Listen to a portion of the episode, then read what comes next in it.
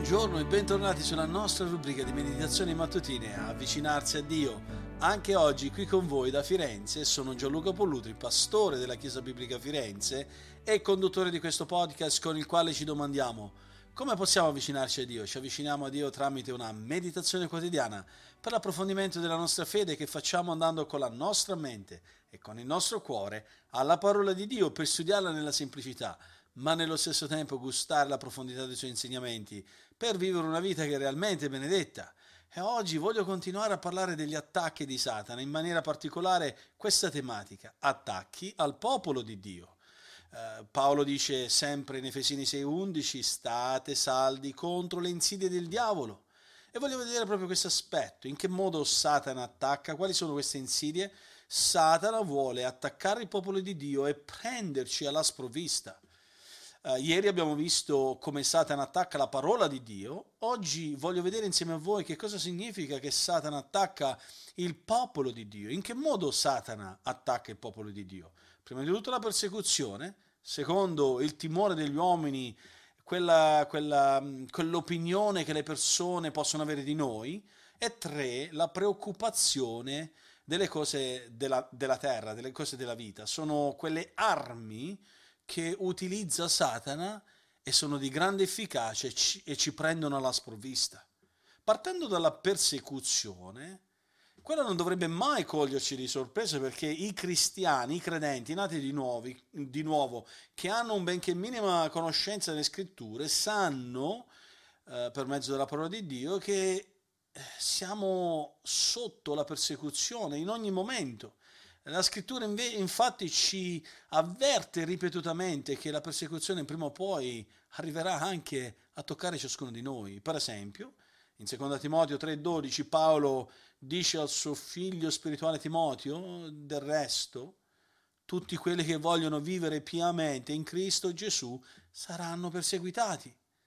Eppure ci sono persone che trascurano questi avvertimenti e questi avvertimenti, seppur sono spesso presenti davanti ai nostri occhi nelle scritture, vengono in qualche modo sottovalutati, eh, vengono anche in maniera particolare ammorbiditi, addolciti da quel cristianesimo contemporaneo del Vangelo della prosperità.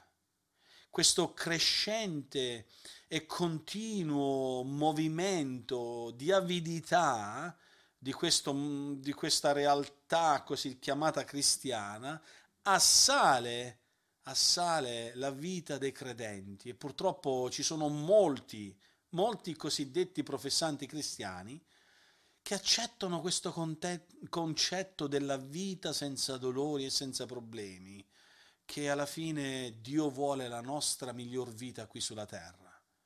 In realtà no, Dio ci prepara per l'eternità. Infatti, quando le prove arrivano, queste persone vengono prese di, sor- di sorpresa, alla sprovvista e spesso rimangono disillusi sia della Chiesa di Dio che di Dio stesso che della sua parola. Eh, nel mezzo delle persecuzioni tante volte queste situazioni rivelano veramente chi sono i veri credenti e quelli che sono falsi cristiani, come quelli che Gesù descrive nella sua parabola dei quattro terreni, persone che ricevono inizialmente la parola di Dio e poi si sviano quando giungono le tribolazioni e le persecuzioni a motivo del Vangelo. Matteo capitolo 13 versetto 21.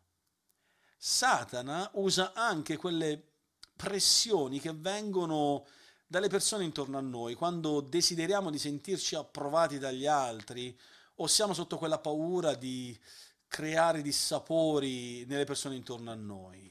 Satana lo usa come un'arma efficace per rallentare, per attaccarci, per avvilire eh, la nostra vita e portarci ad avere una vita cristiana senza gioia e mancante di frutto.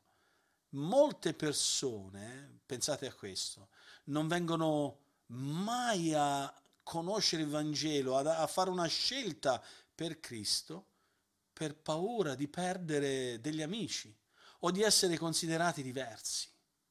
Per loro il costo del discepolato è troppo grande. amano più l'opinione degli altri che Cristo stesso. Purtroppo anche i credenti a volte combattono contro quella pressione che viene da desiderio di sentirsi approvati dagli altri, quell'opinione degli altri, degli amici, sul posto di lavoro, in famiglia. E a causa di questo eh, compromettono gli standard divini proprio per evitare di essere un'offesa per gli altri o di sentirsi diversi dagli altri. Un'altra arma che Satana usa contro di noi per attaccarci è la preoccupazione per le cose del mondo. Spesso il posto più difficile per vivere la vita cristiana è nel posto dove la vita è più comoda e più facile. Ad esempio, dichiararsi cristiano in Italia. Uh, tutti quanti si dichiarerebbero cristiani. Anche l'ateo dice io sono un cristiano, mica sono un animale, sono un cristiano. Uh, ma quando ci troviamo di fronte a delle definizioni un po' più dettagliate, ecco che lì si incomincia a fare un po' più, fa- più fatica.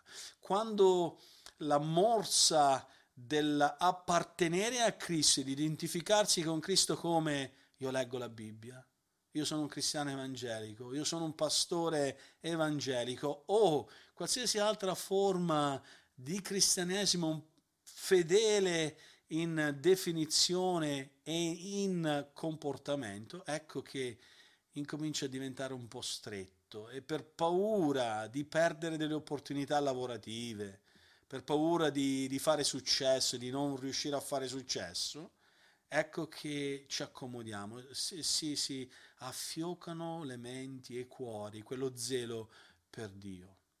Diventare infatti un credente in quei territori islamici è molto più difficile, dove sei perseguitato per il nome di Cristo e non vivi quella vita agiata. Ci vuole coraggio di fronte alla persecuzione, ci vuole coraggio a non essere sopraffatti da quella che potrebbe essere l'opinione degli altri. Eh, tutte queste cose possono portarci a vacillare e a ricercare un clima di accettazione, di comfort. E spesso avviene quando il pericolo proprio di questo adeguamento spirituale alle preoccupazioni della vita è maggiore del nostro desiderio di onorare Dio. Pensate a queste cose, in via proprio applicativa voglio darvi dei suggerimenti applicativi.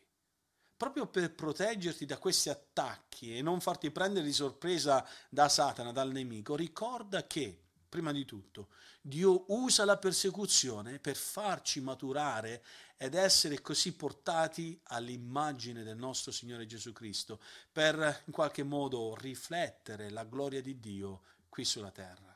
Per mezzo delle persecuzioni, sì. Inoltre, ogni giorno sei chiamato a fare una scelta consapevole per piacere a Dio e non ricercare l'approvazione delle persone. Infatti, devi valutare attentamente le tue priorità nelle tue attività. Combatti la tendenza ad essere preoccupato per le cose spirituali o più per le cose materiali. Qual è il, la, il desiderio più grande che è nel tuo cuore? Avanzare, l'avanzare del regno di Dio o le cose terrene che non hanno nulla a che fare con Dio? Per quello rifletti su questi principi applicativi e voglio darti anche dei suggerimenti per come pregare oggi. Chiedi a Dio di mantenerti spiritualmente vigile in questa giornata in modo che il nemico non ti prenda di sorpresa.